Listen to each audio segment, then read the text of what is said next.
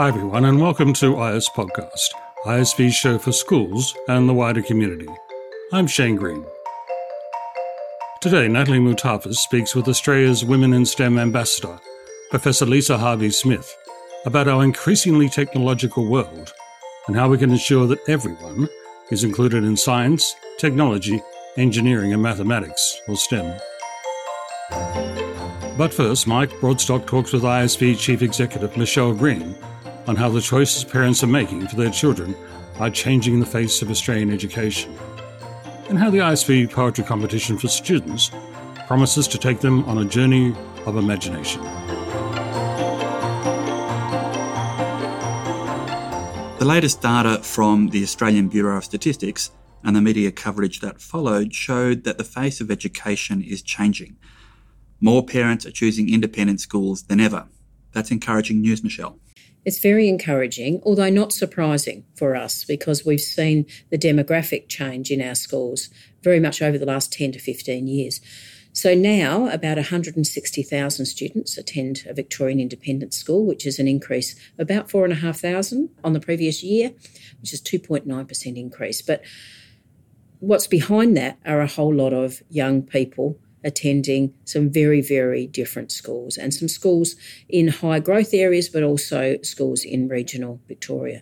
So the rate of growth for us is higher than in government and Catholic schools, which I think might surprise a few people. That's even with a low population growth and the impact of the rising cost of living on family budgets as well. Absolutely. So what it shows is that people are willing to make sacrifices to send their children to a school that meets their individual needs. And that seems to be holding up despite the economic pressure that people find themselves under.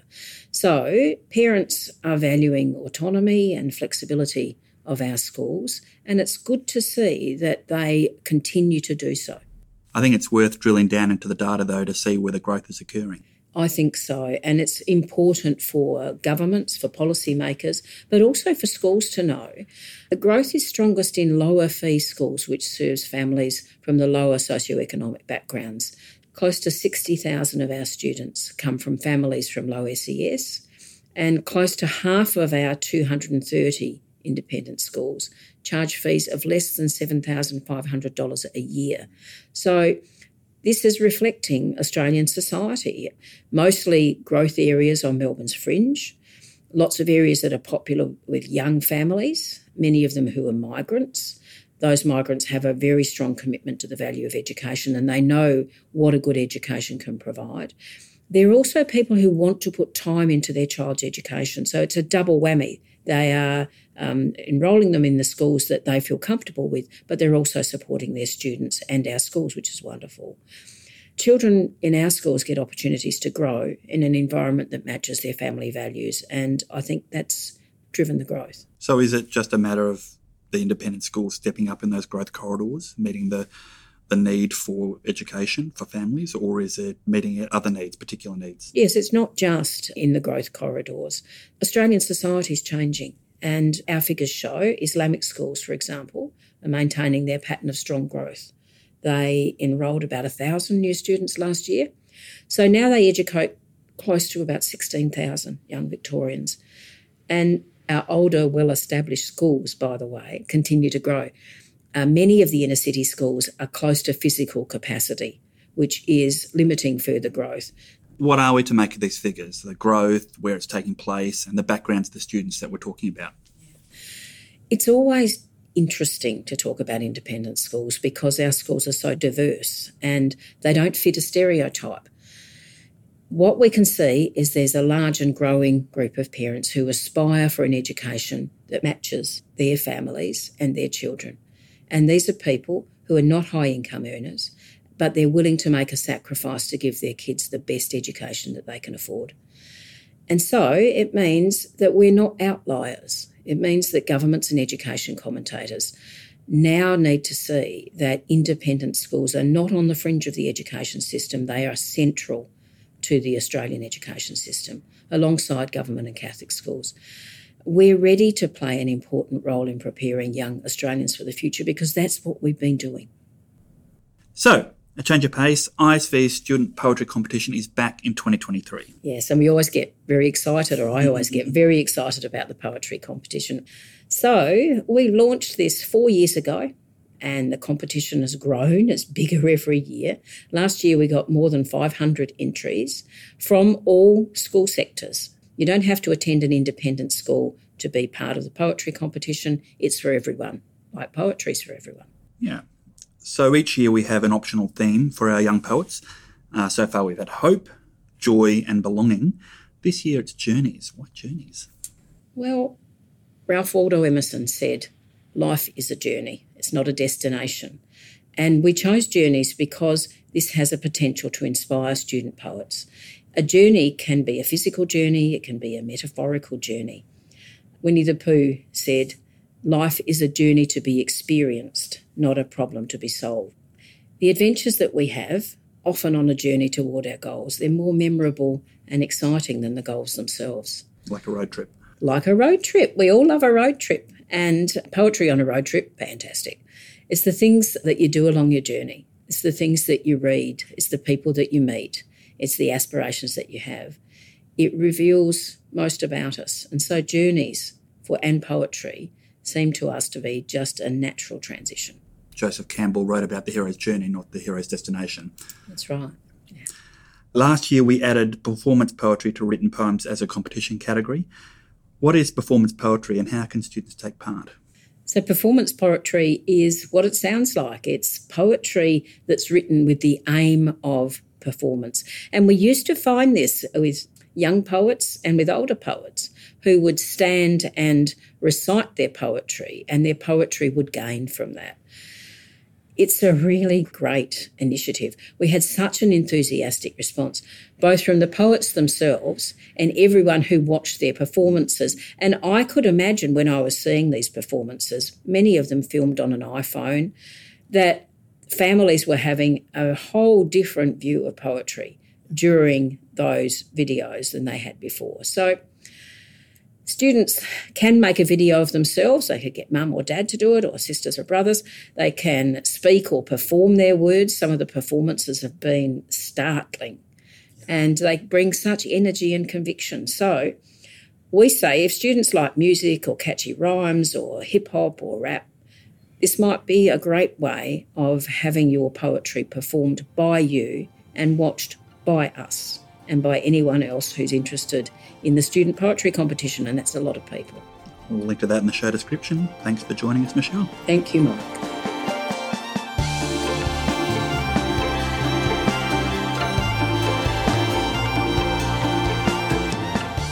Lisa Harvey-Smith is a Professor of Practice at the University of New South Wales and has been Australia's Women in STEM Ambassador since twenty eighteen. She talks with Natalie Moutafis about the resources schools, teachers and families can use to encourage women and girls to participate in STEM and why we need them to. Welcome to I S Podcast, Lisa. Thank you so much. It's great to be with you. So you are Australia's Women in STEM Ambassador.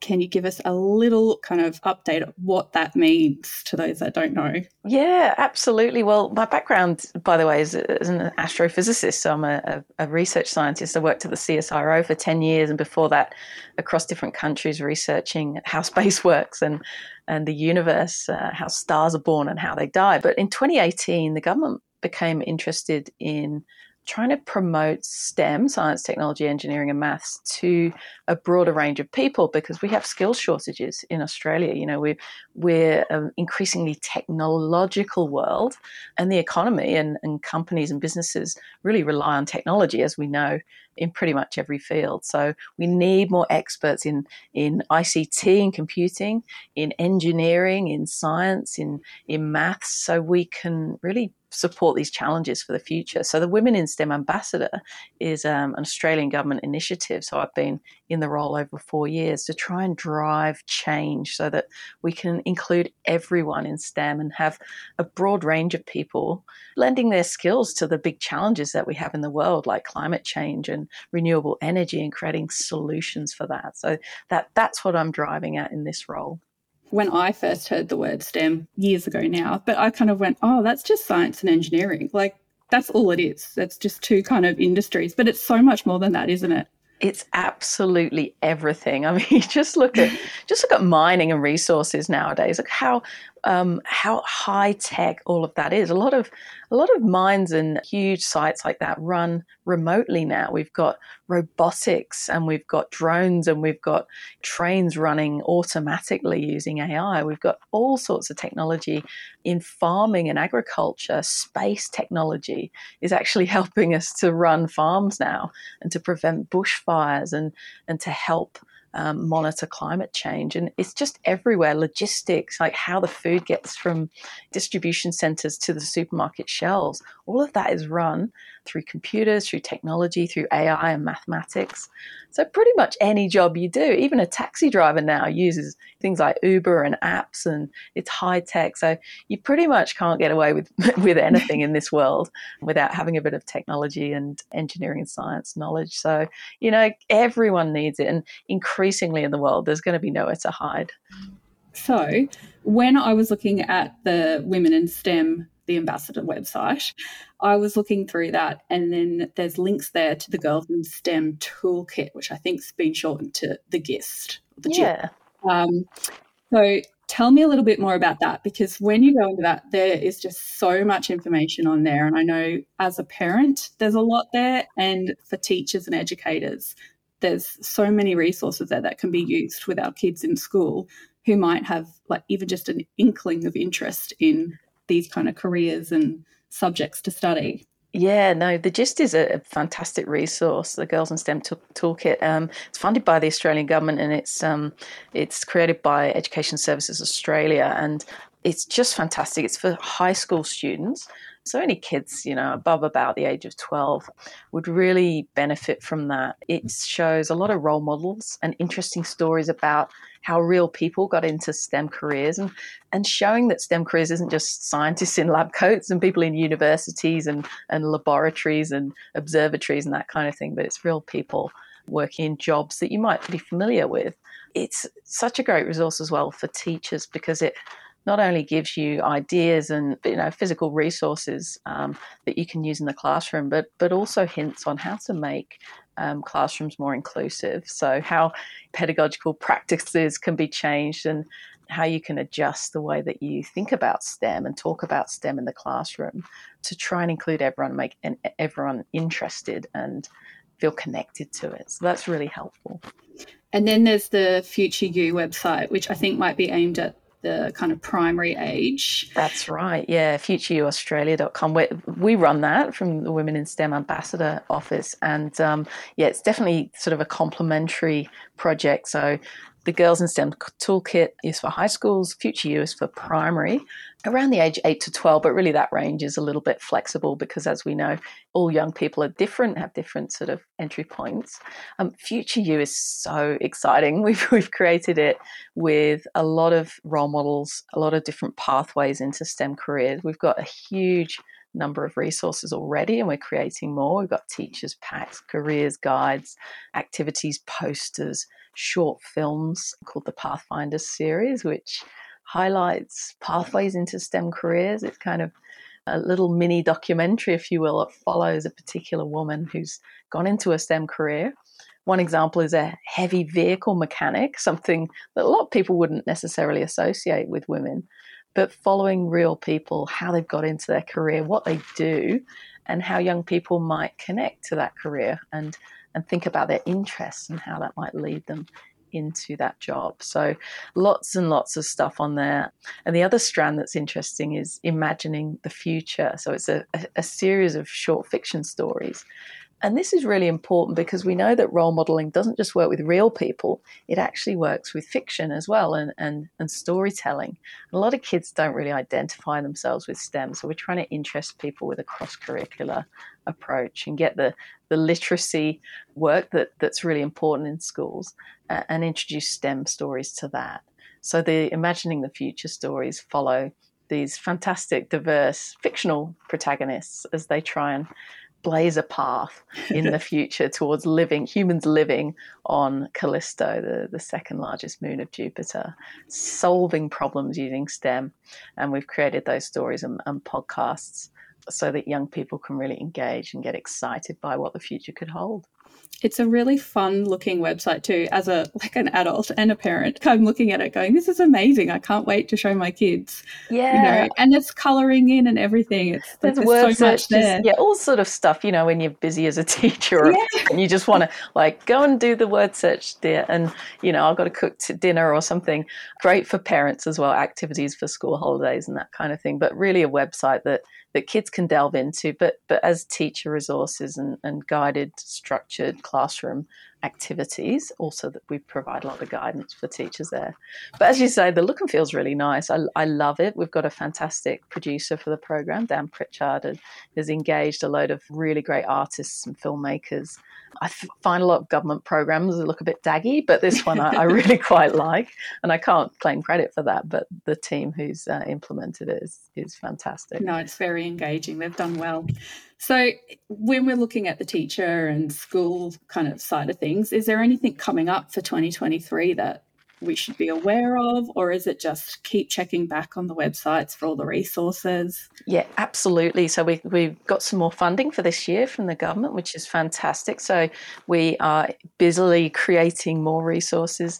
What that looks like is a series of new short films. We've currently got four short films and all the associated resources showing a variety of these STEM role models, but we want to create more and more. So we've got a broad range of different jobs and activities and those different parts of STEM, the S, T, E and the M, and not just showing pathways that require university study, but also those like Louise, our heavy vehicle mechanic, who, you know, need vocational training pathways, which are very different focus and I think much more accessible for a lot of kids. So, you know, looking at those new resources, they'll be coming out this year.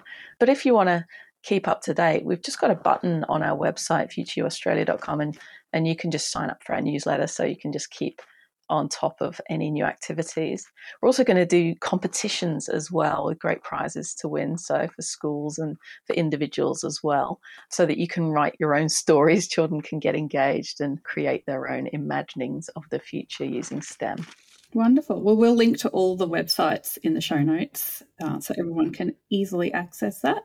But it sounds amazing, and as I said, if even if people just jump on and have a look, I'm sure they'll be inspired by one of the websites and some of the resources there, whether you're a parent or a teacher. So thank you so much for your time, Lisa. It's been a great pleasure. Thank you so much. And that's all for this episode of I S Podcast. We hope the young people in your life take part in I S V's student poetry competition. We'll leave you with Australian Children Laureate Gabrielle Wang to explain why. My name's Gabrielle Wang and I am a children's author and illustrator. I'm also the Australian Children's Laureate for twenty twenty-two and twenty twenty-three, which is somebody who travels all over Australia talking about the love of reading and the love of writing and the love of story. When I was at school, I was a really poor reader, which is probably surprising when you think that I'm a writer myself, but I was a very slow reader, and the books that I loved were the, when I was young in primary school, were the ones that had illustrations in them. And so that's what I do with my books, because they're the books that I like to read when I was young. Probably poetry was one of the first things that I was introduced to as a very young child, because my mum would read uh, Winnie the Pooh and and all those those little poems, and I just fell in love with poetry then. I think that writing poetry is really good because it's almost like you're reaching into your heart and pulling out the words directly from your heart, because you don't have to have many words with poetry. You don't really have to follow rules. I'm going to read you two poems, one rhymes and one doesn't rhyme, but they both have a rhythm. I have a little sailing boat. It is not a sturdy thing, but I'll put up the sail and follow the whale. I wonder what adventures she will bring. And the second one is... to hear her song, look into her eye. Where have you been? Where are you going? I would ask her. What truths, what mysteries of this world can you teach me? I think it's wonderful that there's a poetry competition for Victorian students. Entering will give you the experience. The other thing is that by entering, you are giving yourself permission to say, I'm a poet, you know, I'm a writer. Imagination is a muscle, and the more you use it, the stronger it grows. So please enter the competition. It's a fantastic opportunity to exercise your imaginations and your words and the power of story. I S Podcast is brought to you by Independence Schools Victoria. It's produced by Duncan McLean and presented by Natalie Moutafis, Michael Broadstock and me, Shane Green. Our podcast theme was composed and performed by Duncan, and there are transcripts of our show with links to what we've discussed at podcast dot is education dot com dot a u. Please follow us wherever you get your favourite podcast. And while you're there, we'd love it if you could rate and review the show so more people can find us, just like you.